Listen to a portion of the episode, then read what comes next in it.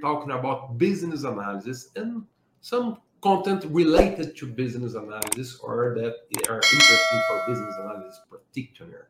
Today we have two guests coming from Europe, from Belgium, and one of them is not from Belgium, but he's a Bel- Belgian guy, Stefan Bossuwé and Ines Van. Vanlangendonck. Was it almost? You sound like a native. Yeah, almost, almost, yeah. Thank you very much for coming, both of you. I have a very important subject to discuss with you today. And the question I brought for you is what are sustainability requirements? I would like to start with Ines. If you could give us uh, a, a view of what sustainability is, what does what is encompassed in sustainability? Yes, I think um, to be able to understand the sustainability requirements, it's very important to get a good view of this quite broad range of topics which uh, are part of um, of sustainability. And um, I think a good starting point is to think of um, how we will evolve to a different sort of collaboration and a different sort of economy in which uh, we have a broader responsibility for the things we do. Today, as a business analyst, um, my responsibility is quite fragmented. You are part of a much be- be- bigger sorry, system, uh, which you don't necessarily feel responsible for, or you don't have anything to, you don't have a say in it. Um, I think the role of a of a um, of a business analyst will will change um, and so when we think of uh, sustainability, um, there are a number of models that I like to use, and they're easy to find online. The problem is if you want to get into sustainability, it's not so easy to find the right information. I think um, one of them is uh, Planetary Boundaries, which is a model created by the Stockholm Resilience Institute, easy to Google, um, where in fact they explain what the impact of our human activity and economy is on the natural systems that we depend on. And so you will see that goes from climate change, but of course also over um, chemicals that we release in nature, um, over a whole wide uh, range of things. But when we um, look at the responsibility of a business analyst today, um, well, I have a digital background. I've always done business analysis in digital. And there you see that um, uh, sustainability is about hardware and how long or short lived it is today. Uh, some servers that we use that do heavy calculations live only a few months and then they go to waste and we buy new ones because they're faster. Um, the what we require of hardware of end users do we only build stuff for the latest phones or do we also support older models? Um, but it's of course also about software. How much energy does our software use both on the service side and on the front end side? How much network are we using? We are evolving from a world of abundance where you didn't need to mind any limits about um, uh, broadband. You have broadband, and we have uh, fabulous screens, and they can um, and and fast smartphones, fast, uh, fast computers. And we've get, gotten used to using that abundance to make really, really beautiful um, applications and solutions. But we have to uh, start evolving to a world of limits where we only use the necessary energy and not the possible energy. Um, and so I talked about hardware, I talked about software, but there's a very important social aspect. And so that's where the donut economy comes in. The donut economy combines, on the one hand, these limits that our natural systems impose on us with the limits that people, humankind, is um, capable of we have to evolve to a world where more people have a good life, have a safe life, have a healthy life. Um, and then we see that in uh, how we evolve towards uh, um, a modern society, we rely a lot on digital, unfortunately, more and more people cannot play a role in that because they don't understand, uh, because they don't have the right devices, because they don't have access, because they don't have good uh, mobile phones or mobile connections. Um, and and that social part is of course much broader. People need to have access to health, to education, to clean water, um, to a good job, etc. Um, and so, as said, an enormous wide range of challenges and opportunities ahead. Very interesting, and, and it, it's interesting how you open our minds to see very far from the boundaries we are used to think about when we are dealing with change. We are we are working in a project or an initiative as business analysts.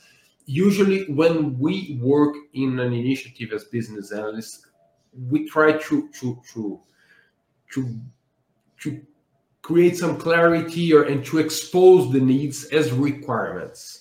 And yes. when we expose those needs as requirements, there is a, a, requirements classification for that, a structure that we use to do. And I would like to, to ask Stefan, how does uh, sustainability fits into this model of requirements?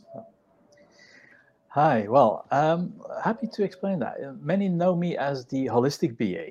So um, we had before in 2006, the first BABOK was released, the 1.6, in fact, and they already had four categories, and that remained until last year.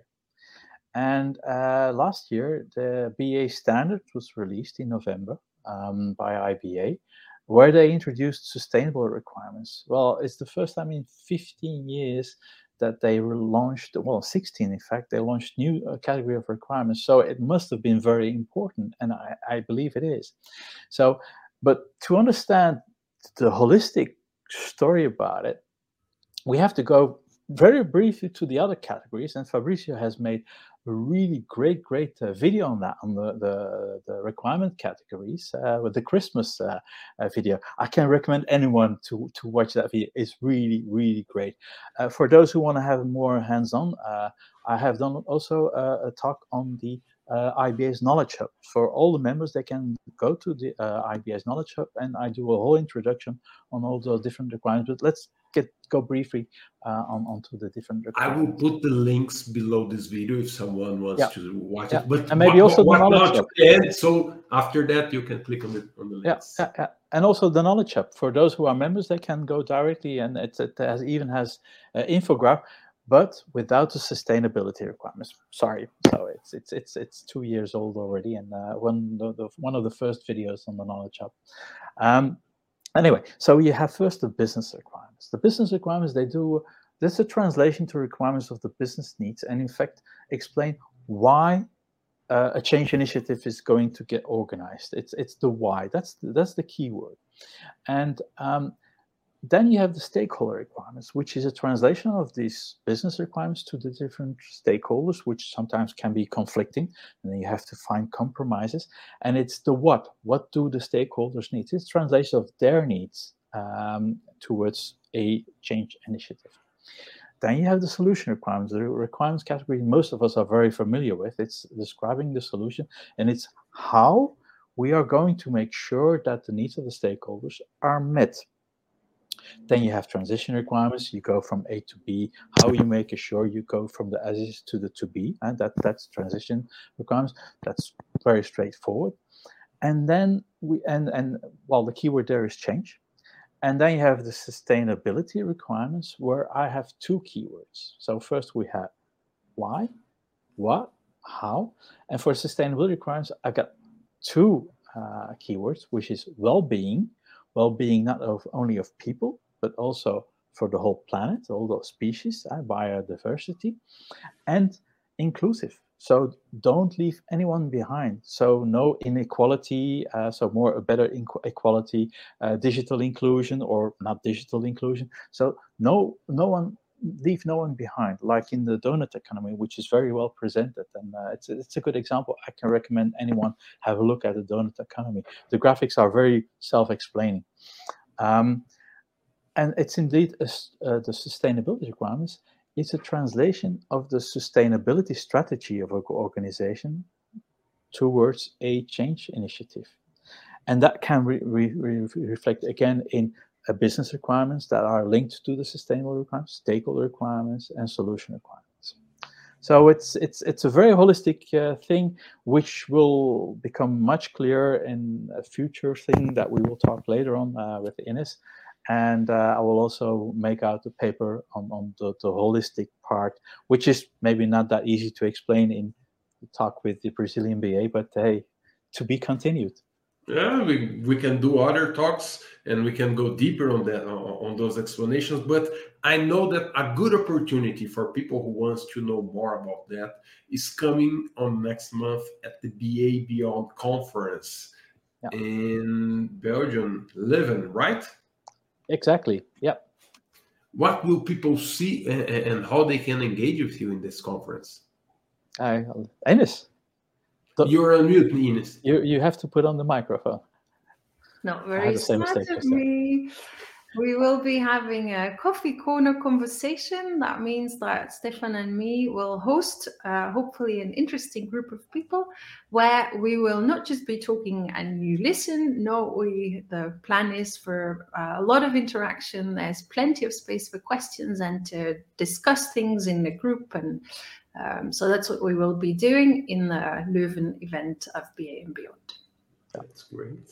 That's great. And I will put a link here for those who want, who wants to engage and, and subscribe to this conference.